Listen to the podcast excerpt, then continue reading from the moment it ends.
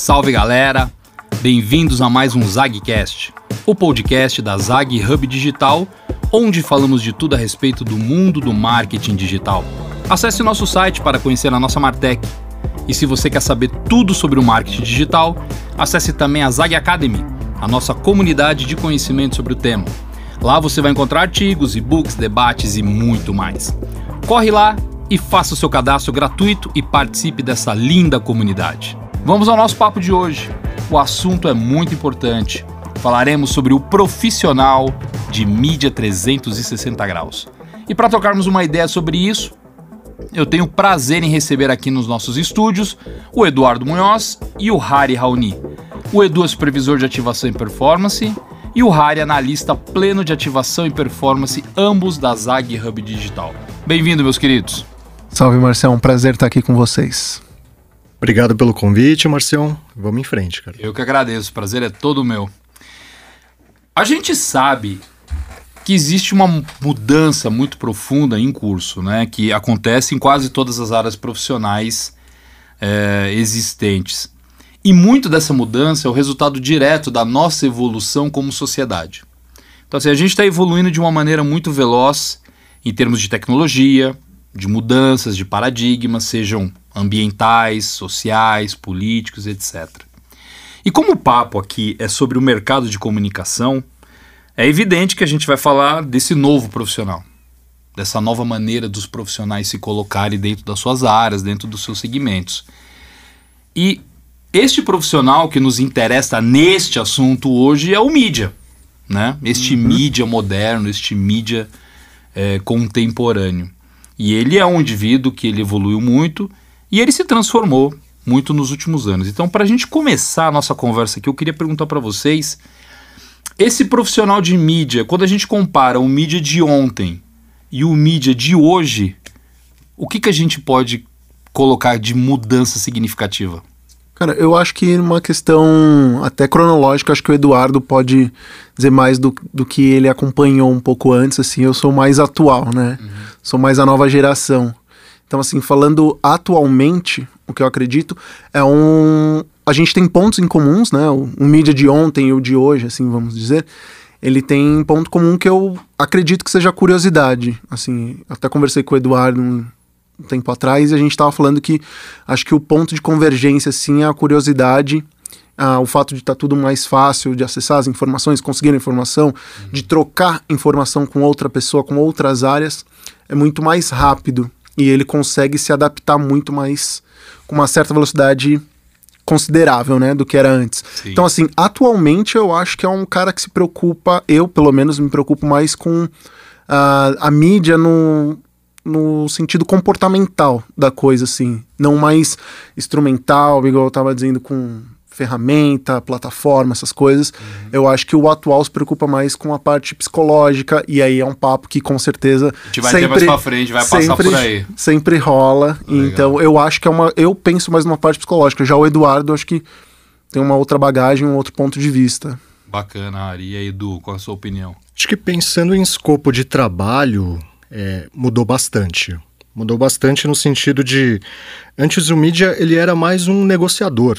Você coloca o mídia negociando com os veículos, é, fazendo negociação, sei lá, com time de futebol, não sei o que lá. Hoje em dia, o, o escopo desse mídia, ele vai muito com o que o Harry comentou sobre a parte comportamental.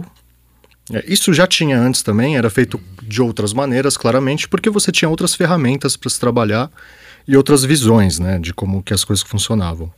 E eu percebo que a maior diferença, além dessa parte da negociação e ter que entender, saber de plataformas tal, é que hoje as métricas são muito diferentes de, hum, sei lá, de, é, de 15 anos atrás para cá, né? A gente estava falando, sei lá, 2006, 2007, eu acredito que, sei lá, a parte de internet tava, tava, tava ainda estava engatinhando, tinha muita coisa para entrar. Começou com a entrada do Google Search ali na época. Hum Facebook nem sonhava existir ainda também. É, o Google é, remonta esse search é de 98, né, é, mais ou menos por aí. Estava na era dos grandes portais aí também, com mais é, aspectos de padronização e tal, mas as mudanças são, são muitas de lá para cá, né? Então, é, grandes portais. É, toda a parte de metrificação era muito diferente, era muito mais simplificada. Se trabalhava mais com cliques, com impressões, com alcance, muitas coisas que vieram do offline também, né? É, a partir de, dessa virada aí do Google Search, das mídias sociais que ganharam uma relevância, começou-se a ter métricas mais voltadas para engajamentos, uhum. métricas voltadas para o comportamento mesmo. De novo, retomando o que o Harry falou, que eu acho que isso é a base de hoje do nosso trabalho, do nosso escopo. Até se você pensar, por exemplo, que um Google Analytics 4.0 ele parte de toda a parte do engajamento, você começa a entender a questão das tendências de mercado uhum. de uns anos para cá. Legal. Você falou uma coisa que é que eu acho que ilustra bem esse este momento, né? Você falou a, ah, a gente tinha os grandes portais, existiam menos menos métricas, menos complexidades e isso é verdade. Quem pegou esse início da, da, da, da mídia digital sabe bem do que a gente está falando, assim. E aí eu acho, Edu e Harry, que tem uma. Para mim, tem uma explicação bastante lógica para isso: é que este início da mídia digital veio muito na, na onda do offline, do conhecimento do offline. Né? Então, assim, a gente tinha é, a maneira de comprar. Então, quando eu comprava um portal, por exemplo, eu comprava uma diária na home. Não existe nenhum tipo de complexidade métrica. Cara, é, é muito simples. Ó, durante 24 horas, a mídia vai estar no ar na home do UOL, da Globo.com, da, na época do, do Yahoo, enfim. Então era uma maneira que o mercado tinha de entender a compra de mídia. Né? Então eu compro por pacotes. Então eu compro uma diária na home, ou eu compro é, um milhão de impressões fechadas, ou eu compro Exato. o patrocínio de uma página. É o equivalente ao que a gente vê na televisão, né? Exatamente. No clássico. E, e isso veio do desse a pensamento. negociação clássica. A né? negociação clássica e a maneira de pensar mídia. Era uma maneira muito hoje a gente Parecida, entende como né? é e hoje a gente chama de tradicional a gente chama de offline mas é este o pensamento né a segmentação naquela época era uma segmentação por editorial Uhum. Hoje, hoje a gente vai falar sobre isso daqui a pouco, dá, mas hoje é muito mais complexo. A gente pensa em segmentação de campanha de uma maneira mais, é, mais tecnológica, é, é, diferente disso, né? E Marcelo, até a estrutura dos portais ela é muito parecida, por exemplo, uma estrutura de jornal. Você tem a homepage, que é a capa ali do jornal. Isso. Você tem a parte das colunas, né, que existem também dentro de um jornal. Você tem as internas, que são os cadernos.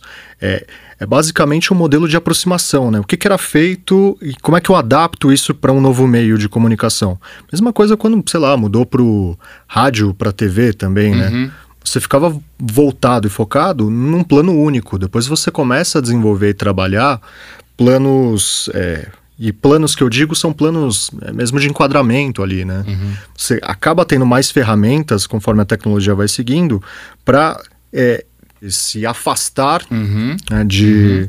de uma mídia mais tradicional para outra, né? Você deixa, é, você troca de elementos ali no fim das contas. Então é, é, é bacana justamente isso, né? Você começar a entender que a partir de um movimento básico, você tem ali, sei lá, é, o offline para o online, você tem elementos muito próximos. Com o tempo, esses elementos eles vão deixando, de, é, vão ficando em segundo plano e você vai complementando com as possibilidades que, que a tecnologia te traz. Uhum. E você vai desenvolvendo aí um outro profissional, aí ele vai se tornando um, um bicho um pouco diferente. Né? Você sai daquela estrutura do offline que emprestou conhecimento, que emprestou estrutura para este novo man, essa nova maneira de se comprar mídia que estava nascendo ali, que é o digital, e aí a partir disso ela anda sozinha. Exatamente. E ao andar sozinha, ela cria um novo ecossistema e, de novo, um novo profissional. Então a gente tem um profissional especializado em digital, um cara que é focado só no digital e que a própria evolução do digital leva ele ao que a gente chama hoje de um profissional 360 graus, porque ele tem muita coisa dentro do, do universo do digital para ele ter que lidar. Quem é esse profissional de mídia 360 graus hoje para vocês? Putz, novamente, estava discutindo com, com o Du e a gente vê que é um processo cíclico, né? Então a gente tem o famoso briefing, que todo mundo tem que discutir, É. saber o que quer, por que quer, onde quer. Então as perguntas clássicas da publicidade sempre nunca vão mantém, morrer. nunca não vão não vão morrer. morrer. Elas ficam ali onde, por quê, quando, como. É, uma, a- é uma- é uma questão de existência humana É, agora. não, não, e a partir daí você vai você vai moldando, porque assim, a- o que a gente vê, assim, o profissional de mídia, que o cliente nem sabe quem é ele próprio. Ele não sabe. Então, se ele não sabe quem é ele próprio, ele não sabe o que ele quer ou como ele quer chegar naquilo. Então, aí são as perguntas. Então, é, é um cara que tem que saber o desejo do cliente, tem que saber qual o melhor canal, o melhor meio Uhum. e, e as melhores métricas, os melhores objetivos para ele. Então, a gente tem que pensar e vem um papo assim que todo todo chefe, né, fala pro seu pupilo que é, cara, você tem que olhar com o olhar do dono e, e não é mentira. Você realmente Sim. tem que olhar e, faz, e se- sempre se perguntar. Então, você tem que estar em todos os processos, pelo menos assim, é o, é o que eu vejo e eu acho que as pessoas não mudam muito esse pensamento do que é o profissional 360. Então, ele tem que pensar em todas as possibilidades. Entendi. Pensando em noções mais é, simples, assim, o profissional 360 ele é um conjunto de muitas áreas em um, né? Ele é um, um homem de um exército de um de um exército só, é esse o termo. O exército de um homem só. O exército de um homem só, né? Você pensar que a pessoa tem que ter noção de mercado, ela tem que ter noção de números, tem que ter noção de análise de dados, tem que ter noção um pouco de noção, pelo menos, da parte de programação, de negociação, é, de saber se relacionar também com o cliente, com outros é, parceiros e tudo mais. Então é um, um profissional muito completo, né? O nome já diz 360 ali, é uma pessoa que pega tudo, né? E eu acho que até é um termo hoje que já está ficando antigo, pra você pensar.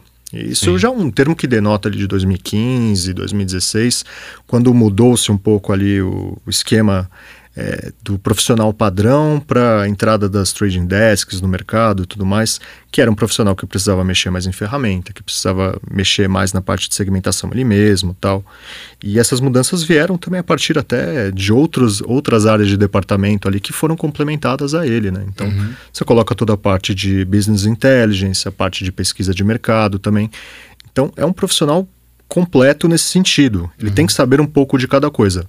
Não quer dizer que é, talvez que isso o transforme num profissional é, menos qualificado, pensando num esquema de Fordismo ali, que você vai ter ali uma pessoa específica para fazer aquilo, é, é apertar a chavinha sempre. Pelo contrário, é uma visão que você precisa entender o todo que está acontecendo. Você não vai ficar com aquele cabresto no, no- no seu olhar ali e tal. E você vai conseguir desenvolver muito mais a partir disso. Você vai conseguir dialogar com outras áreas, com o cliente e assim por diante, até mesmo com o consumidor final a partir das segmentações que você trabalha, né? Sim. É, o- o- a maneira que vocês estão colocando, é, se a gente for pensar em listar né, quais são as características essenciais deste profissional, fica até muito difícil, né?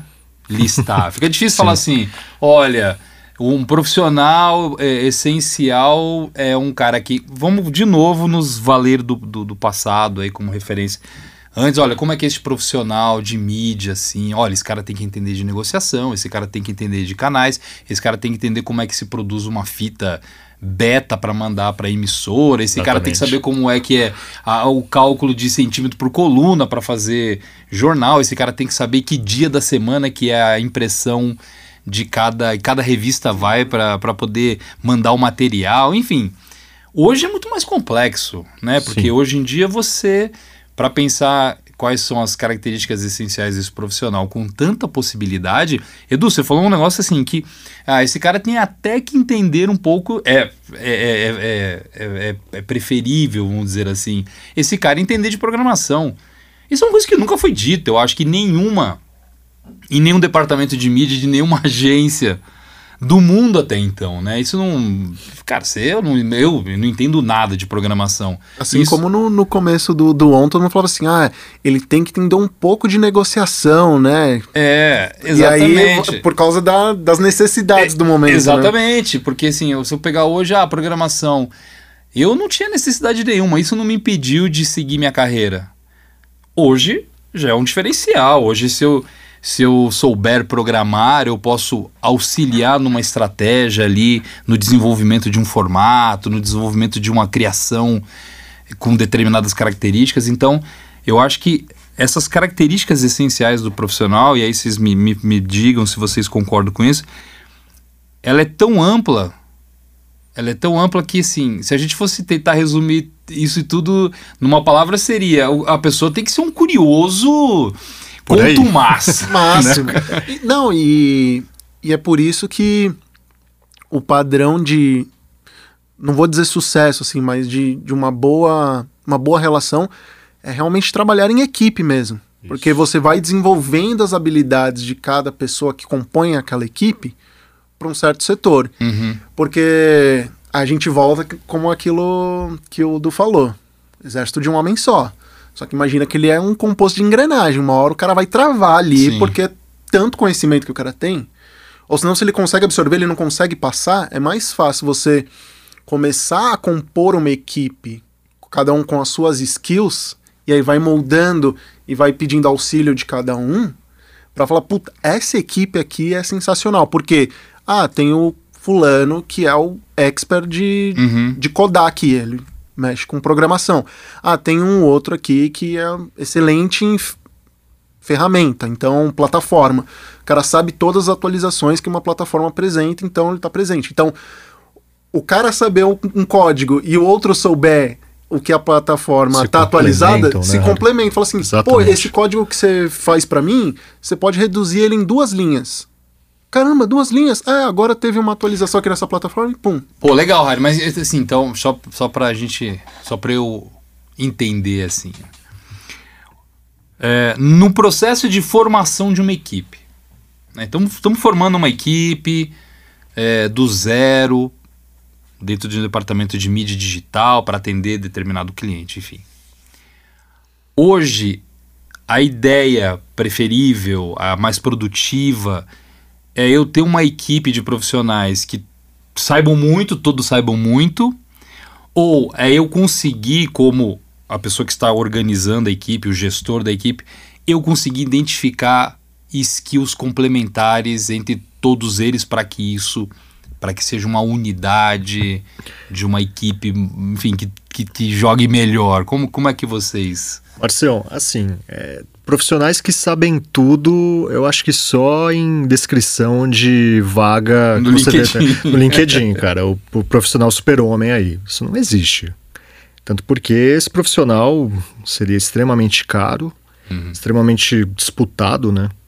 É, não, não, não é essa a ideia. Acho que o, o principal é você procurar profissionais com skills diferentes e complementar. E ir complementando os skills dessas pessoas e ensinando os outros, né? Então, é, é esse cruzamento entre profissionais que você vai transformar esse cara, talvez, num modelo mais próximo desse Buda e que você almeja chegar, né?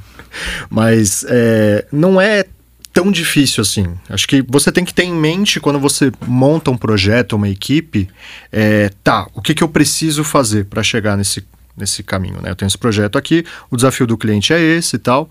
Preciso de um cara mais analítico? Beleza, procurar um cara com esse perfil. Preciso de um cara é, decisor? Tá bom, vou procurar um cara decisor aqui. Preciso de um cara que, sei lá, consegue resolver problemas muito rápidos? Realmente consegue ali botar a mão na massa tal. Então você vai cruzando esses perfis e tenta unir. E aí um vai aprendendo com o outro no dia a dia. É bacana você deixar as pessoas trabalharem juntas, né? Você não setorizar demais isso, porque a longo prazo, sei lá, cada um vai trabalhar sozinho, não é a ideia, no fim das contas, né? A ideia é que cada um absor- absorva as informações ali e consiga desenvolver um trabalho muito bacana. Então, é, é mais ou menos esse conjunto. Não, não tem muito truque ali no fim das contas. Acho que o truque mesmo é entender esse perfil desses profissionais.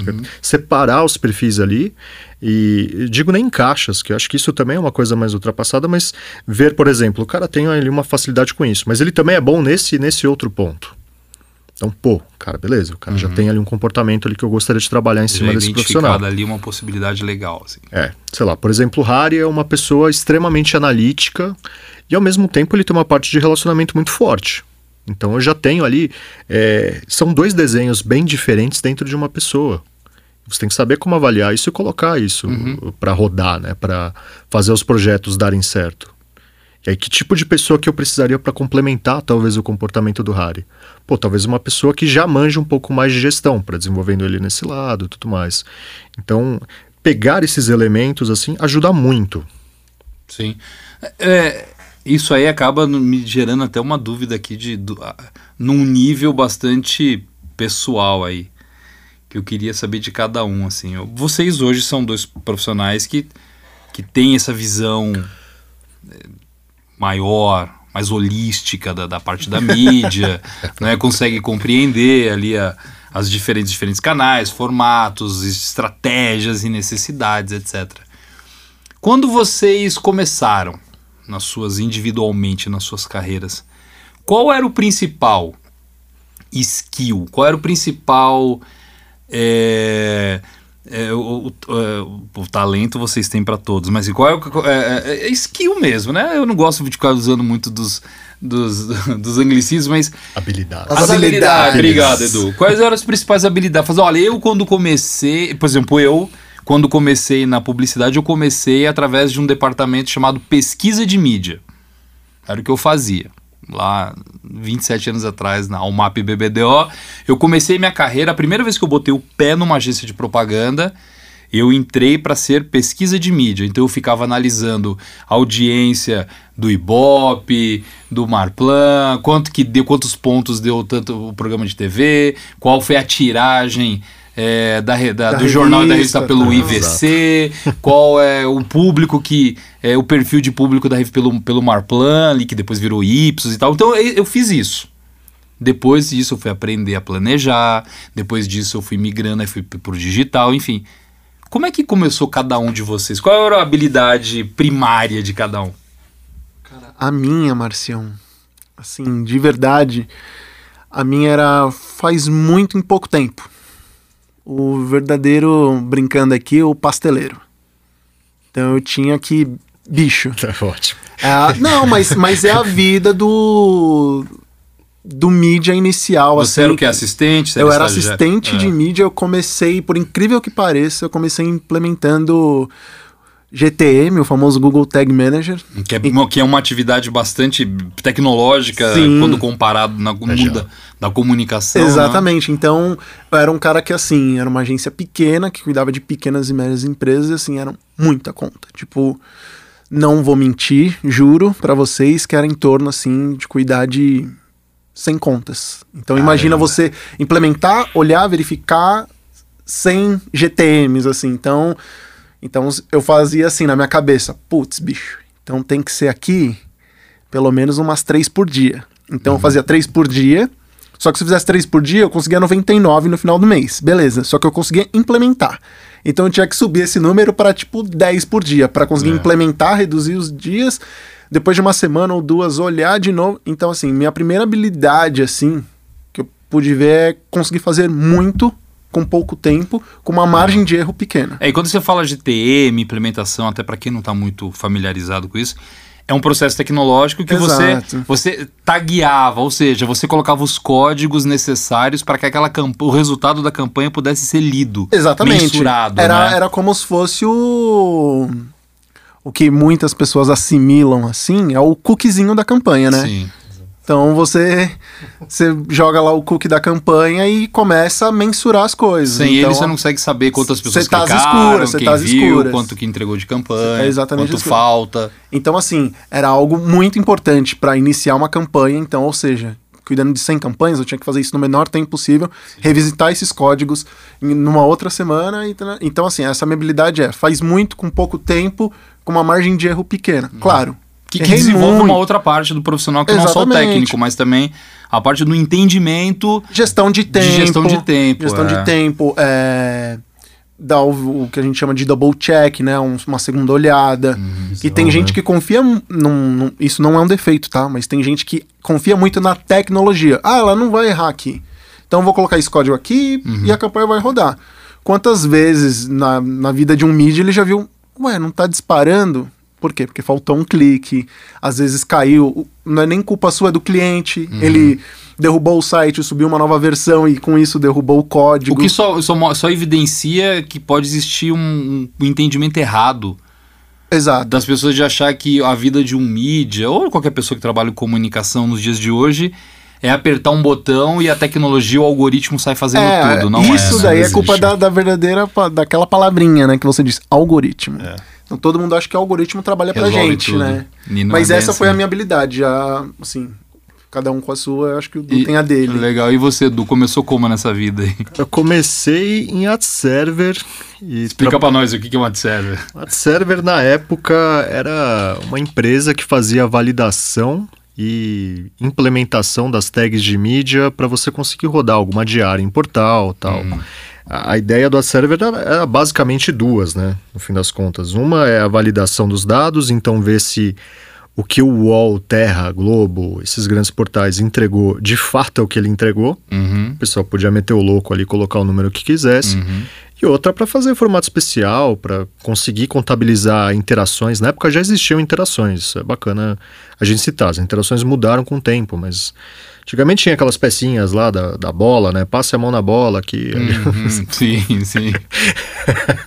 então tinha bastante coisa dessas. Eu comecei trabalhando num cargo que chamava de checking, que nada mais é do que um validador. Então é, eu recebia o material das agências, né? como a gente era um terceiro de agência, a gente recebia esse material de agências, montava a rede, é, validava se as peças estavam dentro das especificações do, de cada anunciante que a gente ia trabalhar, passava PI para o financeiro, era a pessoa que organizava ali o, o chão de fábrica mesmo, assim, uhum. era o trabalho mais básico que se tinha e é mais nível padawan ali, né?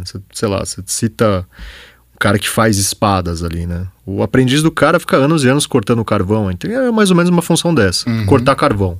Tinha que entender o básico para conseguir chegar é, num nível um pouco melhor. Com o tempo eu mudei para atendimento, que aí você já subiu um pouco na, na cadeia alimentar ali do AdServer, que você já começava a falar mais com o cliente, fazer relatórios e tudo mais. E foi mudando muito, né? Então, na época, quando eu saí desse AdServer para ir para uma empresa para falar, para trabalhar como BI, já se tinha essa noção de BI. Isso foi em 2011, 2012 também. Uhum. Já tem um bom tempo isso tal. Só que assim, Marção, sempre voltado muito a uma parte organizacional. Então, desde que eu comecei a trabalhar, é, eu pego muito para esse lado da organização, né? De criar processos, de juntar processos, de juntar, é, de tentar melhorar o dia a dia das pessoas. E isso que o Harry é, comentou é bacana, porque também é um trabalho de autogestão. Então sempre tive que me gerir muito, no uhum. fim das contas, é, para dar tempo. Eu precisava fazer as coisas rápido, às vezes chegava muito material para validar e tudo mais, tal. E com o tempo isso passou a virar meio que a tônica do meu trabalho. Uhum. Então hoje muito voltado para a organização e qualidade de vida das pessoas, né? E a minha inclusive. Legal. Bacana. É, o, o, isso que você falou da de, do, dessa analogia que eu achei muito legal, muito bacana do, do fabricante de espada e do que pega o carvão. Aprendiz, né? É, assim, é, às vezes parece uma conversa filosófica quando a gente fala, parece clichê, quando você fala assim, olha, você tem que ir lá buscar, vamos usar a mesma analogia, você tem que ir lá buscar o carvão, trabalhar o carvão, para que você possa fazer uma espada de excelente qualidade. Linda, maravilhosa, isso né? Fala assim, pô, mas é assim que você pede. E no, no final das contas é isso mesmo. É. Você ser a pessoa que está lá neste processo, aí trazendo, vamos trazer para a realidade do, do, do nosso mundo aqui. Você começar nos dias de hoje um trabalho de mídia, de ser um mídia, implementando tag, entendendo tecnologia, é, especificação de formatos. Este chão de fábrica que você falou, ele é fundamental para que você tenha um desenvolvimento bastante orgânico, bastante sustentável da sua carreira, porque senão você acaba entrando numa parte do processo da, da, da, do fazer a coisa, onde você não sabe de onde que vem Isso. aquilo. Você não sabe como, começou aquilo, o porquê. Mas eu estou subindo uma campanha, mas eu nem sei muito bem para que, serve uma tag, eu não sei muito bem como é que implementa. É a base completa, né, Marcião? Eu, eu tive muita sorte de conseguir fazer. Eu falo que é como se fosse um um entorno antes de entrar efetivamente na mídia, né? Eu permeei essas áreas mais periféricas até chegar no ponto mesmo subir publicar uma campanha. Então, pô, começa trabalhando com validador de, de, de peças, uhum. passa atendendo cliente, passa fazendo relatório. Desse relatório evolui mais com o do BI, que já entra em personas e tudo mais, né? Até efetivamente subir uma campanha. Quando eu fui subir uma campanha, eu já sabia muito bem o que eu tinha que fazer. Porque, tipo, passei, sei lá, anos mexendo com isso e tal. Então foi uma coisa muito orgânica, foi muito simples mesmo uhum. de fazer para mim. É, eu penso que assim, nem todo mundo tem essa oportunidade e tal, e nem todo mundo precisa trilhar esse, esse caminho também. Eu acho que isso da gente colocar, sei lá, é, etapas básicas é complicado porque cada lugar trabalha de uma forma, cada pessoa se desenvolve uma forma. Mas o que eu entendo é tendo essas visões, isso é para o resto da minha carreira. Uhum. O que eu aprendi lá atrás está sendo usado hoje. Isso para esse profissional de, 300, de mídia 360 seria, seria um, um conselho. Para quem está começando, seria um, um excelente conselho. Olha, por onde que eu começo para eu chegar a ser um profissional 360 hoje? Cara, comece pelo chão da fábrica, comece pela por entender a tecnologia. Voltamos de novo à, à programação. Isso. Entenda como é feito isso, entenda como as tecnologias se comportam, como elas se interligam, como que é possível você fazer a leitura de sucesso de uma campanha através de uma, de uma tag. É um bom caminho, é um bom começo. É um bom começo, é um bom começo, mas é um bom começo que funciona para mim. Dependendo se você tiver facilidade em outras é. áreas ali, você pode passar para diversas outras coisas, né? Para mim funcionou muito e assim eu recomendo para todo mundo que é, permeie outras áreas, né? Passe por, por vários lugares, uhum. passe por diferentes experiências, tal, que isso vai te ajudar no dia a dia, né? Tem aquele célebre discurso do Steve Jobs lá que já cansou de virar clichê isso. O cara começou, sei lá, que ele falou na, na universidade, quando ele apresentou. Stay lá, foolish, stay hungry, né? Exatamente. O cara começou, sei lá, ele pegou uma aula de tipografia e a partir dessa aula, o cara criou o Mac, o conceito do Mac, é. né? Virou um mestre do design de, então, de, fontes, né? É, ele aproveitou uma, uma simples aula ali e desenvolveu um império a partir disso, entendeu? Tipo, você tem que entender também que existe. Tudo que você aprende existe um, um, um como aplicar aquilo na sua vida. Uhum. Acho que é mais ou menos desse lado, o, o autoentendimento, né? É, o Harry comentou que ele tinha que fazer as coisas muito rápido, tal, parará. É, então, é, essa autogestão que o Harry desenvolveu a partir disso, é, ele vai levar para o resto da vida dele. Ele já entendeu que isso foi um, um, um passo muito importante da vida dele. E eu não recomendo, tá? para mim passou. foi bom, é. mas não recomendo para os é. outros. Então... Legal. Assim, e, e, quando a gente fala de, de, desse mundo tecnológico, muita coisa vem na nossa cabeça, porque a gente é uma sociedade hoje extremamente tecnológica e avançando de maneira muito rápida. Traz muitas questões para nós como sociedade, né? Como indivíduos. E assim, e, e, existe, de vez em quando a gente tromba, né, com essa percepção de que a digitalização ela isolou as pessoas. Isolou como sociedade mesmo, né? E isso é algo é, Pode-se ter essa ideia de que isso é algo que se reflete nos profissionais de hoje, que são profissionais que trabalham com digital, que são digitalizados também, são na idade, vocês são pessoas que, que, que já, já, já cresceram num, num mundo mais digitalizado. É, em cima disso, desse pensamento que a gente toda hora se depara sobre a sociedade, as habilidades técnicas e as habilidades tecnológicas dentro do universo, de, fora do universo de trabalho, mas também dentro, vocês acham que conflita com as relações sociais? pergunta, oh, pergunta boa, hein? Pergunta a gente pode começar pelo trabalho, né? Na, na, na visão de vocês, na, no, no, no, dia a dia, assim. Este profissional que hoje é digital, ele tem uma relação de trabalho ou uma relação social, vocês acham mais distante do que teria um profissional, este profissional offline antes? Ou isso.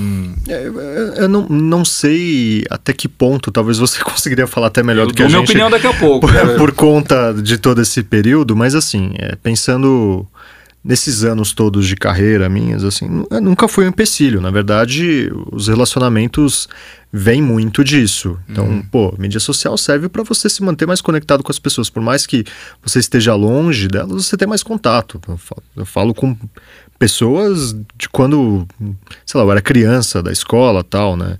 E, e quando que talvez, sei lá, o meu pai conseguiria falar com uma pessoa que estudou com ele. Então, isso para mim é acho que ajudou, na verdade, esse ponto de unir mais as pessoas tal. Uhum. É, empecilho depende, você vai criar o seu próprio empecilho ali no fim das é, contas de, é. de, trabalho. Eu acho que pegando até o exemplo da pandemia agora, é, toda essa parte de readaptação de trabalho e tudo mais, pensa só, por mais que a gente estivesse muito longe, é, a gente consegue, conseguiu cruzar é, muita informação, conseguiu hum. desenvolver projetos paralelos, fez happy hour online, fez Aliás, tudo só que... foi possível por conta da tecnologia. Né? Exatamente. Né? Imagina uma situação que você não tem uma internet aí, como é que você faria? Pô, mandar um fax, uma carta é. ali, a vida ferrou, para, né? A vida para. Vida para. Então, é, por sorte, nós temos essa, essa unificação, assim, e conseguir cruzar essas coisas com as pessoas, com as outras pessoas, para mim, uhum. foi muito positivo. É, Sim.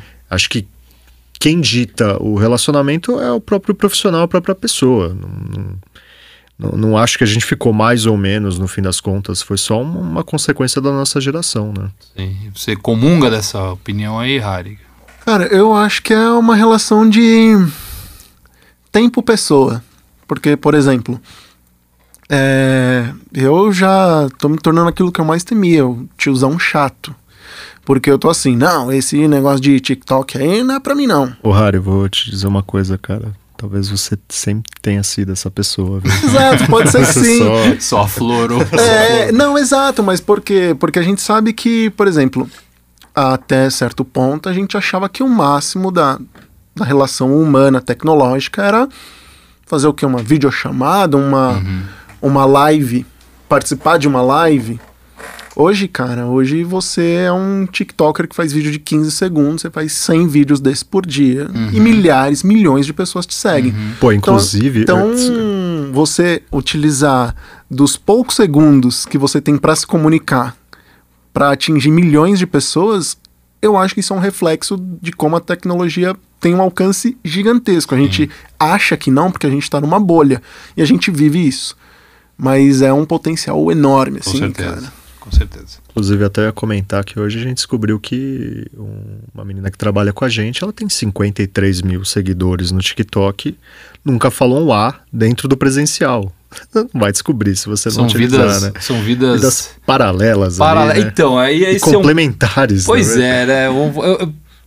Bom, só para dando aqui minha, a minha visão sobre isso, é, eu, eu discordo disso. Eu acho que existe sim um isolamento ocasionado pela tecnologia, mas que está fora deste ambiente de trabalho. Eu acho que isola... existe um, ambiente, um isolamento que a gente sabe. Eu acho que é de... mais uma parada social, né? E, exatamente. Eu acho que quando você é. pega assim, a sociedade, principalmente adolescentes que jogam e ficam separados dos, dos seus pais, ali enfiado no quarto jogando, é inegável isso. É inegável, mas acho que tem muito mais a ver com a maneira também que aquele adolescente eh, ele se relaciona familiarmente ou com o mundo, do que a tecnologia é só um veículo para ele, só um, um, um, impulsionador daquilo. Só um né? canal, né? Dentro do ambiente de trabalho eu não vejo isso, eu vejo as pessoas, pelo contrário, necessitando de dessa troca, dessa relação interpessoal.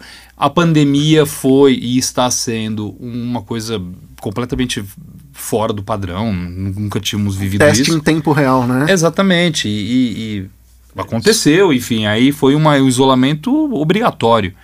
Mas eu não acho que é, um, um, profissional de comunicação que é muito digitalizado e que usa tecnologia para ganhar o seu pão ali do, do dia a dia, ele necessariamente seja isolado, né? Existem sim algumas opiniões que eu vejo de, de departamentos comerciais, falar, ah, eu não consigo mais falar com ninguém na agência, mas isso não é uma questão tecnológica. Isso foi sempre, isso né? é uma questão... A pessoa quer sumir no trabalho, o... ali vai sumir, vai fazer E o mercado avançou para isso, é. o mercado avançou com a, a maneira de se comprar mídia, de se negociar mídia, fez com que as relações ali houvessem uma mudança, mas eu acho que é isso, é uma mudança. Exato. Não é que acabou, ele só mudou o formato e o mercado vai ter que entender como é que isso acontece. Mas aí quando a gente volta a falar aí do, é, de uma questão até pensando no futuro e da tecnologia, o quanto que isso avança e como é que a gente se relaciona, as causas sociais, as nossas idi idiosincrasias, enfim, tudo isso. Como é que a gente, como é que vocês olham para o futuro, né, para as projeções e tendências do futuro para este profissional de mídia 360? Aonde que a gente vai parar? Acho que é, já virou um. Primeiro de tudo, esse profissional é um padrão, né? O, o cara já vai é, nascer mais ou menos dentro disso, porque muito dessa juventude de hoje já nasce dentro disso, né? Uhum. Com N formas de interação e tudo mais que a gente tinha comentado agora. É, o que eu vejo de tendências para o futuro, é, assim, nada. Claro, tem muita coisa diferente que a gente pode colocar, né? Mas nada tão absurdo. Claro, acho que só mais novas tecnologias surgindo, novas uhum. formas de trabalho. É, discuti com o Harry isso antes também, que eu acho que ele vai comentar bastante sobre a parte do perfil comportamental, que isso talvez seja o principal. Hoje você tem publicidade praticamente customizada para quem for, né? Você já consegue fazer um remarketing para pessoa específica que está interessada naquilo, tal. Uhum. Por mais que é, questão de LGPD, iOS 14, toda essa, essa relação aí de talvez perda de algumas noções mais intrusivas no dia a dia das pessoas, você bola um, um jeito diferente ali de conseguir pegar a pessoa que você quer. É, comportamento hoje é o mais importante. As pessoas quer queira ou não, tem comportamentos de consumo, tem comportamentos é, no dia a dia ali da forma delas é, se vestirem, falarem, é, todo ser humano ele quer participar de algum grupo. Sim. E os que não querem também, aí o pessoal realmente sim. não está usando a internet. Voltem tá para a caverna. Mas né? somos seres gregários, né? Sim, sim. Então, é, pensando nisso, esses estudos comportamentais vão ser importantíssimos para o nosso dia a dia. É, muito da parte de análise de dados, que já uhum. vem sendo discutidas bastante também, acredito que vocês já tenham falado também em outros temas. Já, sobre, já tivemos episódios sobre isso. Sobre isso, assim. Cara, é, é, é, isso, assim, é basicamente essa compilação. E acho que o principal agora, Marcelo, que empresas grandes já fazem, nós fazemos também. E eu acho que isso vai ficar default para todas as empresas que forem trabalhar, é entender os seus dados, entender o que você faz com esse monte de dados, uhum. entender, beleza, eu tenho esse perfil aqui, eu tenho esse perfil de audiência específico, eu tenho esse consumidor aqui e tal, e como que ele, o que, que eu consigo fazer com ele? E se eu quiser impactar outras pessoas, a quem eu preciso procurar? Senão você vai ficar estagnado, né? Uhum. Você tem que saber trabalhar com esses dados. Sim, sim. Acho que esse trabalho de dados de, de limpeza, alimentação e tudo mais, também é uma coisa que já acontece hoje que daqui para frente só vai, só vai seguir e continuar crescendo, é. né? O famoso ponto de convergência, né? Entre marca ah, e cliente. Exato. Mas eu, eu acho assim, Marcião, para o futuro, uh, eu acho que a tecnologia vai nos ajudar muito, não vai nos facilitar, porque nós ainda temos aquela coisinha que chamamos de interpretação, uhum. que é exclusivo do, do ser humano, porque uma máquina pode interpretar a partir de dados.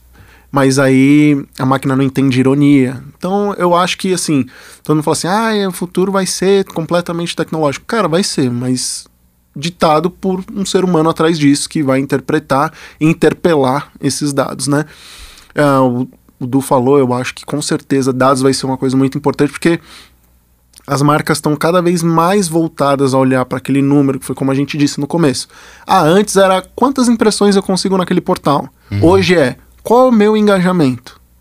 E amanhã pode ser algo referente a tipo quantas vezes falaram quantas o nome da minha marca. eu impactei é, positivamente é, exatamente isso, ou negativamente é, né? serei cancelado fui cancelado então é, eu acho que assim vai estar tá se mudando né mudança acontece a todo segundo e eu acho que assim pensando na tecnologia vai agregar muito uhum. e o próximo profissional que é a nova geração que está chegando aí eu acho que tem que ser uma geração que saiba olhar, sabe? Acho que é, essa é a palavra, olhar. Uhum. Não é ver, né? Ver todo mundo vê. Acho que é olhar. Observar. Que né? olhar Entender. você precisa reter, né? Quando uhum. você olha, você retém aquela imagem e você saber o que fazer com aquilo que você olhou. Uhum. Então, o acho- skill não será tão somente técnico, mas o skill será de posicionamento de vida, de Exatamente. comportamento. Exatamente. Não adianta você ter um profissional ciborgue, cara. Se o cara deixou passar ah, um comentário, deixou passar um, um lead, deixou Uhum. passar uma conversão que poderia ser importante para a pessoa e não para a marca. Se a gente olha então, por exemplo, batendo na nossa porta aí, tudo uma, o metaverso. Toda uma realidade tridimensional, uma realidade, é, um universo paralelo, onde a gente começa, como quase tudo, né? A gente começa com experimentos, a gente começa a partir pra, no mundo de hoje para gamers, que já estão mais habituados com essa coisa da troca virtual, de trafegar em ambientes virtuais, digitais. É, o mundo do, do, do entretenimento já, já olha isso, né? Shows aí, né? No, no, no Fortnite teve show da Sim. Ariana Grande, do, do Travis Scott. Inevitavelmente isso vai chegar no mundo da publicidade, né? A gente vê aí o Mark Zuckerberg mudando o nome da, da, da holding Facebook Inc. para Meta. É uma clara alusão ao, ao metaverso, né? Marcelo, Então isso o profissional agora vai ter que entender como é que eu me rela- como é que eu utilizo toda essa capacidade para engajar eh, o meu cliente nisso, né? é bacana você comentar isso que é, é visível, né? O comportamento de uns anos para cá e como isso reflete também até no tipo de publicidade que a gente faz. Então, antigamente, sei lá, cultura de filmes, sétima arte e tudo mais, são ações muito mais passivas que as pessoas tinham, mesmo com a publicidade, porque você recebia aquilo da TV, do jornal, do rádio. É, hoje são as pessoas buscam é, ações mais ativas. Então, eu quero, pô, sei lá, fui impactado por uma marca, vou comentar. Puta, adorei esse negócio, legal pra caramba, tal. E, e talvez esse tipo de coisa seja um, um futuro breve ali. Questão de interação, que a gente já comentou aqui também sobre toda a parte de engajamento com a marca e tal. Então, menos ações passivas e mais ações ativas das pessoas Sim. consigo ver dessa forma que vai ser um futuro breve da, da publicidade ali. É, e aí, como? Questão de customização, questão talvez, é, sei lá, de você falar e ser ouvido mais pelas marcas também. As pessoas gostam muito de Se enxergarem, né? se enxergarem e Sim. se identificarem com as marcas, né? Então, sei lá, exemplo clássico ali, Apple. Pô, a pessoa gosta da Apple, o cara é meio estiloso, o cara quer ser. É um wannabe, né? O cara quer Se chegar naquilo, se ali, né, identificar com, com aquilo. a marca e com Mesma o lifestyle com, daquela com o marca. lifestyle, mesma coisa. Então, é, você já tem essa pauta ali das pessoas. As pessoas já querem ser aquilo, elas querem interagir com aquela marca que elas gostam. E, e para mim faz muito sentido ser uma tônica também, né? Então, acho que rede social hoje. E, e até games, né? Porque games hoje são redes sociais. Você troca ideia com as Uhum. pessoas é, isso ali é bem interessante de, falar. forma ativa. Então é muito importante você perceber que hoje lá, a pessoa só não assiste o filme, ela está vivendo aquilo, jogando ali com o bonequinho dela, com o bonequinho, entrega a idade. com o avatar. com, com o avatar dela ali. Não sei se o Avatar também entrega idade ou não. Acho que também. E isso. Se você entender que isso é, é o caminho, né? Você, pô, tá, todo mundo quer interatividade, todo mundo quer participar, todo mundo quer é, ser alguém ali, ser visto tudo mais. Isso você consegue trabalhar de N formas possíveis, né? Talvez daqui a algum tempo é, novos canais, novas mídias surjam, né? Hoje, até falando brevemente de jogos aqui, que é uma relação interessante, mas que existem vários tipos de jogador, né? Então tem um jogador que ele quer se comover mais com um, um jogo, ele liga mais para a parte da história, outro não, ele liga mais para os memes, ele liga mais para as outras coisas. E as pessoas no geral são isso, né? É, e acho que mas no fim das contas, sempre voltado ali para um lado da interação, de um lado da participação, de um lado de um envolvimento afetivo com aquela marca e mostrar que ela tem voz ativa ali no meio, né? Não seria exagero, então, a gente dizer que o desenvolvimento profissional de um, de um mídia, ou de qualquer pessoa que trabalha dentro de uma agência digital, pensando nesse futuro, ela passa por um compromisso que essa pessoa tem que assumir consigo própria com a inovação, ou seja, ela tem que cada vez se, man- se manter muito atualizado sobre inovação. E além disso, ela tem que ter uma educação continuada, uma educação de uma maneira mais ampla, porque o que vocês estão falando aqui passa pela filosofia. Sim, nosso Né? trabalho passa pela É, filosofia. Exato, né? O ouvir, que querer ouvir, querer saber mais, qual é a ansiedade do consumidor, o que, que aquele dado traz para mim, como que eu engajo, como é que eu impacto, como é que eu mudo a vida das pessoas. Então o compromisso é esse, eu preciso cada vez entender mais do chão da fábrica, Exato. da inovação, e eu nunca posso esquecer de entender para onde caminha este comportamento do consumidor. Para onde que o consumidor está indo, quais são as novas relações que ele tem com os canais, com as marcas, com as tecnologias. Então é isso, essa pessoa, eu- esse profissional, usando essa palavra surrada 360, é, aí ela faz muito mais sentido, então agora é mais ainda, né? Isso. É um profissional esférico, né? Porque ele não é 360, porque você imagina que ele só dá uma volta, né?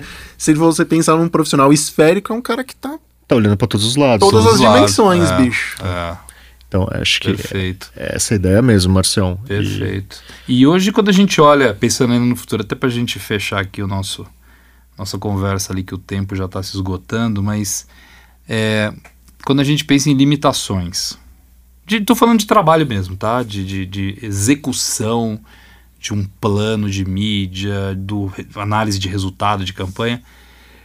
Quais são as limitações que a gente tem hoje quando vocês olham para o futuro? Fala, olha, hoje eu não consigo chegar neste, neste lugar que eu imagino que a gente vai chegar ainda, porque existe uma limitação, existe uma barreira. Vocês enxergam isso um- hoje uma limitação que tem que ser, tem que ser e será é, o- Acho que existem. ultrapassada? Eu enxergo duas limitações. Primeira questão mais de é, confidenciabilidade. Confidenciabilidade. É, Privacidade, né? Privacidade Ah. dos dados, vamos deixar assim mais ou menos dessa maneira. Que, claro, isso daí também é um aspecto muito invasivo. E a segunda é, é dinheiro. Então, Exato. você só está limitado pelo dinheiro, talvez, É. que você tenha para fazer alguma coisa ou não. Se uma grande empresa tem grana para desenvolver uma coisa, ela O vai é o desenvolver. Né? Não consegue. tem. Não tem tanta coisa, não. Talvez mais questões legais ali no fim das contas. Mas, Sim, sim. mas nada que você imaginar alguma coisa você não consiga fazer. É, se você for parar pra pensar assim, eu, eu pensei na mesma coisa, só que eu ia dar um outro nome, né? Eu ia falar pós-clique, né? O Mas é uma, o coisa, pós-clique? é uma coisa um pouquinho mais. Então seria a privacidade mesmo, porque, cara, se você for parar pra pensar, é, n- pode soar absurdo pra algumas pessoas que vão ouvir isso, mas não é absurdo, tá? Já é um pouquinho de realidade. É, daqui a pouco você vai ter que aceitar ou não o cookie ou o LGPD pra sua geladeira. Então, Para Alexa, né? é, não, não, não, não fiquem assustados se já tem tecnologia para você saber o que tem dentro da sua geladeira Uhum. e você ter que dar privacidade para aquela tecnologia entrar É. dentro da sua É geladeira. a então, internet das coisas, né? Exatamente. Então não se assuste, assim. Eu acho que para mim o, o, o grande empecilho, assim, porque o ser humano é criativo. O ser humano é completamente criativo e quando ele quer, ele consegue. Eu acho que o, o dinheiro não seria tanto empecilho, tá? Assim, seria, claro. Obviamente, com dinheiro você chega muito mais longe. Mas eu acho que a privacidade é algo que pode Não tem dinheiro que consiga sobrepor essa barreira. É. nos ajudaria muito para nossa profissão, Uhum. mas como como seres humanos, assim, eu acho que é algo que nos atrapalha muito também. Ficaremos de olho, então. Exato. Privacidade, desenvolvimento tecnológico, é, desenvolvimentos filosóficos, Sociais como um sociais, todo, né? É, é, parte Legal. do aquilo que todo mundo fala assim, que toda mãe fala, filho, todo pai ou mãe fala, né? Você tem que ter princípios. Então, a parte filosófica Sim. fica nisso também, e aí engloba como um todo, É, princípio. é, esse é um assunto fascinante que vai ficar para outros episódios, mas quando a gente fala de inteligência artificial, passa muito por isso, né? Uhum. Até onde vai a ética, onde vai a moral, onde vai questões sociais, filosóficas, até onde a- o que, que a inteligência artificial pode. Exato. Limite, né? Chegar O, o que é o limite, limite? né? Qual o limite e o que é o Com limite? certeza. Bom, gente, pô, queridos, eu é isso aí, adorei aqui a nossa conversa. Obrigado, Ah, Marcelo. um prazer. Foi muito bom, adorei. Eu, que bom, que bom. Eu espero que quem está nos ouvindo tenha gostado também. Eu, eu gostei muito, acho que é uma conversa bastante importante e elucidadora, elucidadora para quem para quem está querendo entrar neste mercado, ou para quem já está no mercado, ou quem está querendo fazer uma transição de, de Se atualizar carreira, também, se atualizar, atualizar. eu acho que é muito é muito importante. Então eu queria agradecer vocês, obrigado Edu, obrigado Harry pela conversa. Eu que agradeço. Eu um agradeço prazer. também, Marcel. Nos chame sempre que quiser. Se- opa, serão chamados. Bom, e assim, meus queridos, chegamos ao fim de mais um episódio do Zagcast. E como sempre, eu gosto de convidar todos que estão nos ouvindo a seguir as redes sociais da Zag e também acessarem o Zag Academy, zagacademy.com.br. Queremos saber a opinião de vocês, então se você está ouvindo pelo Spotify, corre na nossa comunidade da Zag Academy e deixa seu comentário sobre esse episódio. A gente curte muito ouvir e trocar informações com todos vocês. Até o próximo episódio, um abraço, tchau!